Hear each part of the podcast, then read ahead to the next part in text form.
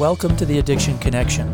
We like to believe the opposite of addiction is actually connection, and we are going to attempt to educate you and possibly even entertain you while we navigate all topics addiction. Hi, I'm Dr. Kurt DeVine. And I'm Dr. Heather Bell, and we both provide primary care and addiction services. It's our goal to help you learn more about the disease of addiction and its treatments.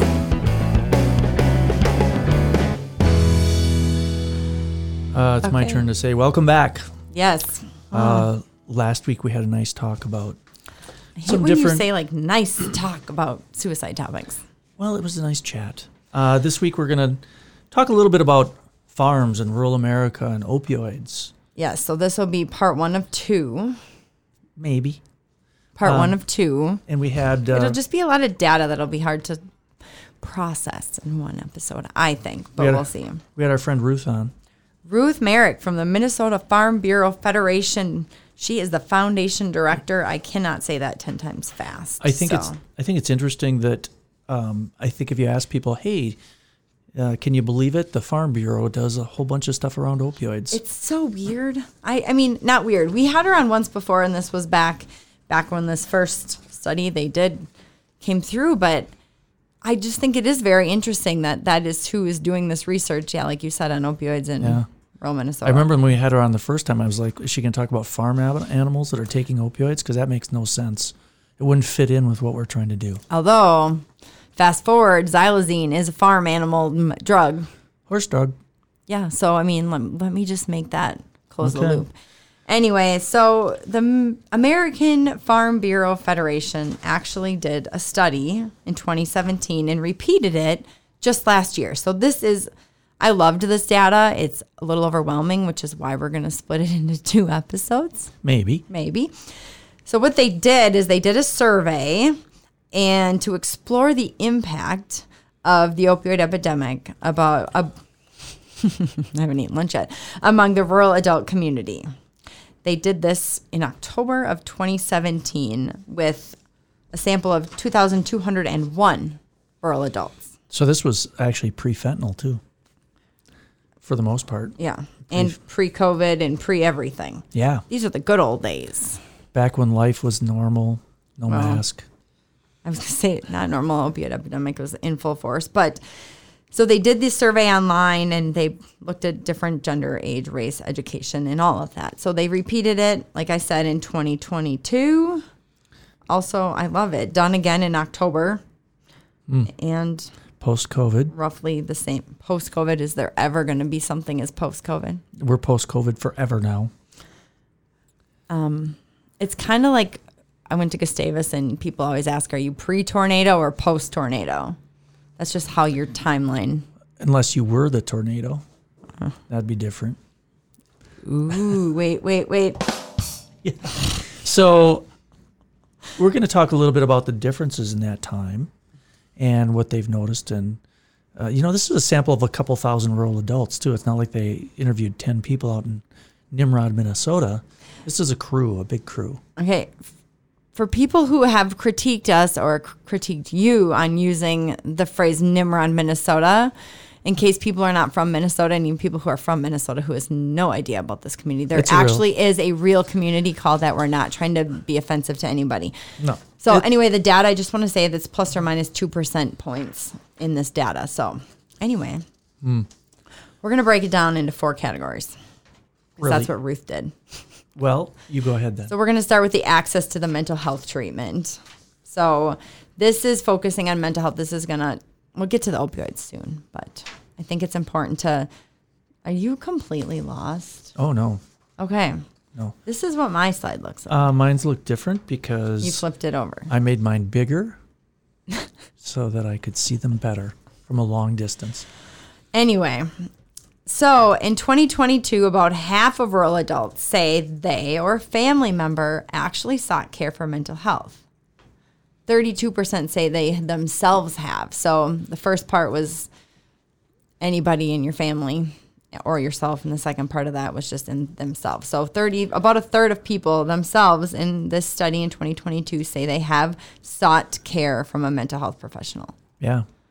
And so, I mean, I think I was really impressed by how significant a number that was. I, yeah, I was very surprised.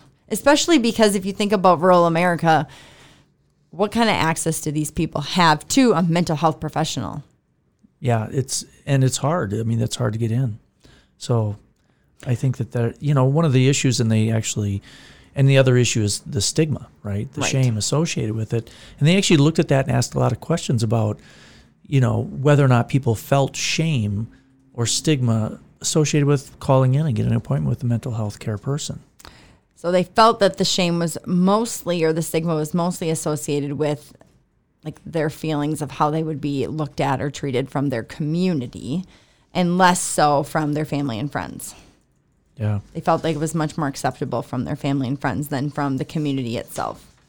And and the reality is, I mean, yeah, people worry that the rumor goes around, oh, they're crazy. Th- There's They're no there's no such thing as rumors in rural America, especially Minnesota. Small towns are not about gossip. No. Never. Um, and so, Uh oh, there's a knock on the door. no, it's probably food. It's food. All right, so let's talk about how easy it is to access treatment. Uh oh, Uh oh. Okay, how easy is it to access treatment in a local community, or how difficult is it to access treatment for the mental health? So, and we're going to compare now 20, 2017 to 2022. So, I mean, the good news is, is everyone says it's easier as of 2022 than 2017. yeah, I found that pretty interesting. I would have thought it would be harder. And again, I'm looking a bit more post COVID. You know, during COVID, it, I mean, people had a lot of mental health issues, couldn't get in, couldn't be seen. And there'd be a glut of people trying to get these appointments. But in fact, it's slightly easier. interesting though like if you actually look at the graphs here mental health treatment easier very easy went up just 6% of people responding it was easier some very easy or somewhat easy that's 6% went Yeah, up not huge. now primary care treatment went up quite a bit like 6% plus 5%, 11%. It was easier to get mental health treatment through primary care. So that's not through a mental health professional, that's getting care for their mental health diagnoses through their primary care provider. So could that look like it was easier to access treatment, or is that just that more providers were more willing to treat it, Yeah. especially if we're looking post COVID? I mean, if you look at the people who thought it was very difficult, you know, to see a primary care doctor, it dropped by about 3%. So it got easier. Mental health dropped by a third. Yeah, like you said. And so it went from 15% to 10. So only 10% of people thought it was difficult in 2022 to find that mental health care. Right. And then if we're looking at substances, treatment for alcohol use disorder, you know, went up about 4% in terms of somewhat easier, very easy to get treatment for, you know, alcohol use disorder. And it went up about, what, 4% to get treatment for other substance use disorders. Yeah. I mean, I mean, it's it's increased. It's just not super significant. Yeah. You know, I do think that's, uh, you know, and I don't know if you see that one area on heroin. Do you see the little area on heroin? Where 17% in 2017 thought it was very difficult to get care for addiction to heroin, and it dropped down to 12%. That's very difficult. Yeah. So, But there was a lot of percentage of don't know went up a lot too. yeah. So, anyway, so if your family member wanted to seek care from a mental health professional, how confident are you you'd be able to find treatment? So, Well, that was covered by their insurance. that was covered by their insurance, that was easy to access, that was effective and affordable. So, that's kind of how they looked at it here. So, the total confidence as of 2022, this couldn't be compared to 2017 because they didn't ask the same question.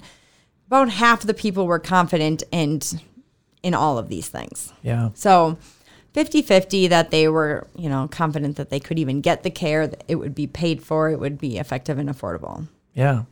So basically a 50 50. Which I mean I don't know. I don't think that's such super great data, do you? Not so much. No.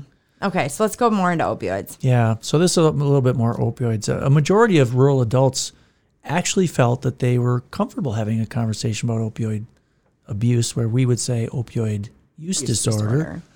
Um, but yeah, I mean, I, this frankly surprised me. 77%. And I think we'll talk about like who they're comfortable talking to about that in a minute. So this question is just more in general, vague. Are you even comfortable talking about it? Yeah. 77%. I I find that really hard to believe. I mean, when you think Although, about this how hard it is to get to us and, and patients often don't This- want to talk about it. But this is about how comfortable you're having a conversation. This doesn't say about yourself or treatment oh, or Oh, true. acknowledging. This is just how comfortable are you about having this conversation.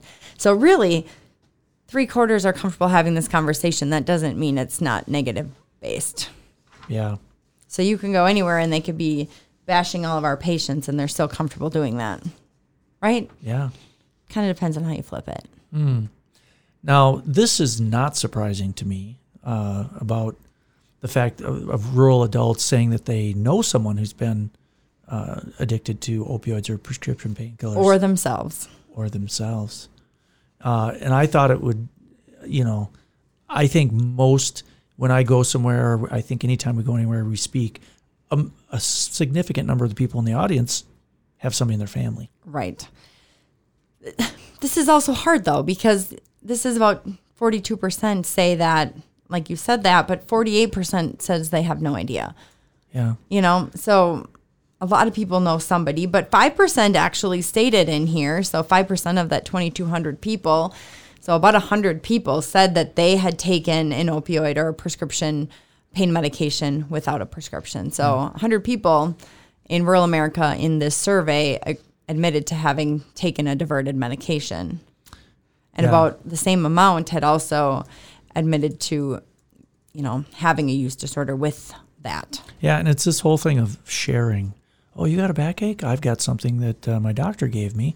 You should try it. It works great. And uh, yeah, don't do that. Uh, but it's interesting that 5% also had, that were surveyed, actually had a history of that. And I, I still think that's, to me, that seems high rurally. Again, this was a blind survey, so maybe people were answering honestly. I mean, but think about it. What's the the rate of an opioid use disorder is what two to three percent, mm-hmm. and we had five percent out of this.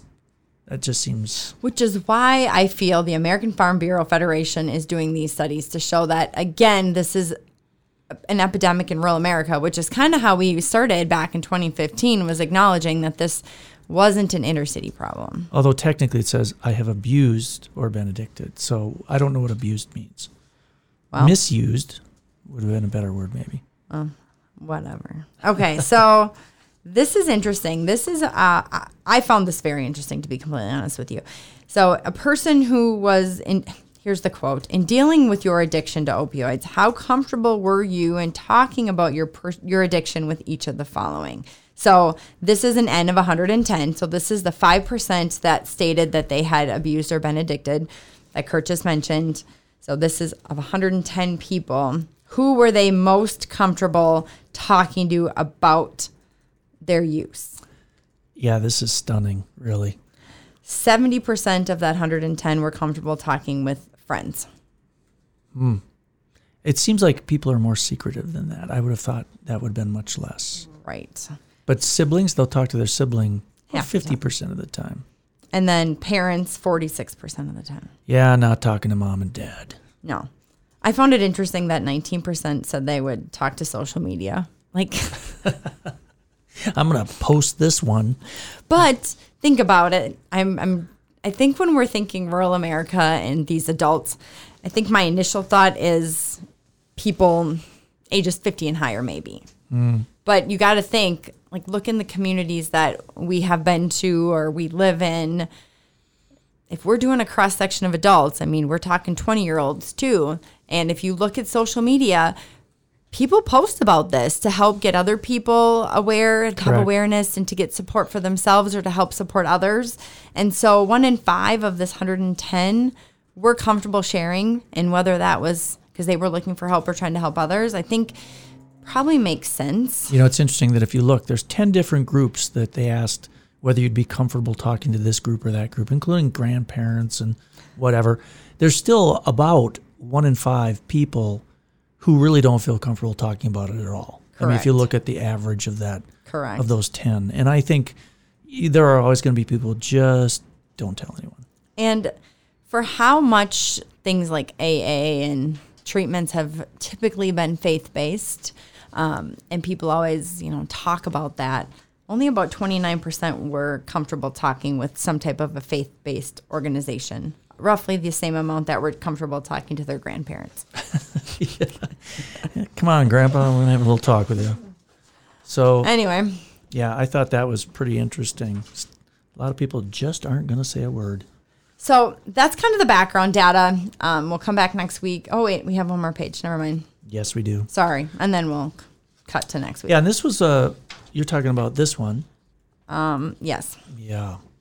That compared to 2017, rural adults in 2022 have experienced opioid addiction are more comfortable talking about their addiction with friends. So this is kind of the same thing we just talked about, but comparing it to 2017. Yeah. So so yeah, and but less comfortable talking about their addiction with grandparents. So I, I don't find that surprising at all. I don't either. I don't either. I love that the grandparents was even on there. Although, you know, some, I guess some rural communities, grandparents are much more involved in the family. yeah, certain cultural things. Yeah. Right. Mm-hmm. But extended family members in general did go up. I think if I'd have sat down with my grandma and said, "Do you want to talk about opioids?" She'd say, "What? what is that? I don't Right. know what you're talking about." But friends went way up. Yeah. And yeah, otherwise everything was pretty stable. So, Of course, my grandma was a hundred, so she couldn't probably even hear me to talk about it. she predated all medication. Yeah, yeah. They didn't have meds when she was It's little. like no penicillin even. Like, no, they didn't. she she lived through the uh, flu of 1919. Yeah. Well, we lived through COVID. So there.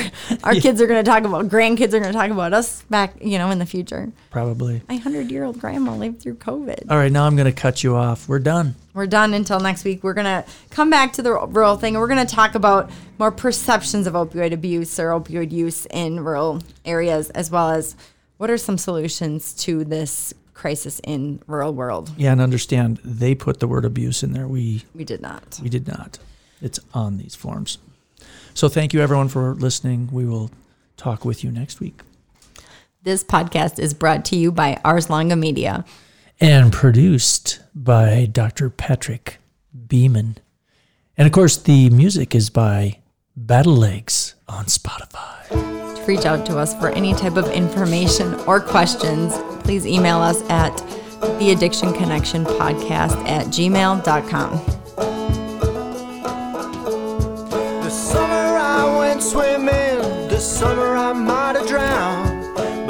Held my breath and kick my feet and move my arms around. I move my arms around. This summer I swam in the ocean and in the swimming pool. Saw my wounds, chlorine my eyes. I'm a self destructive fool. I'm a self destructive fool.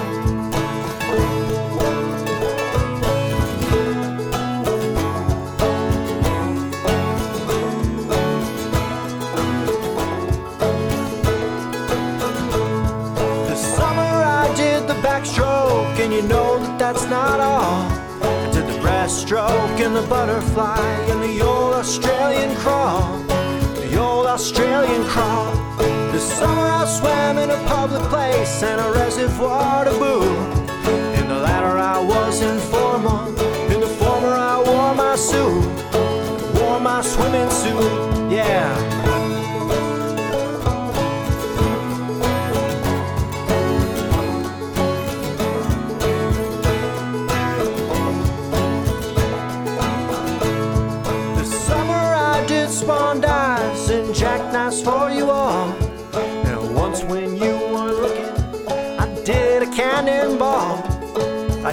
Cannonball. This summer I went swimming.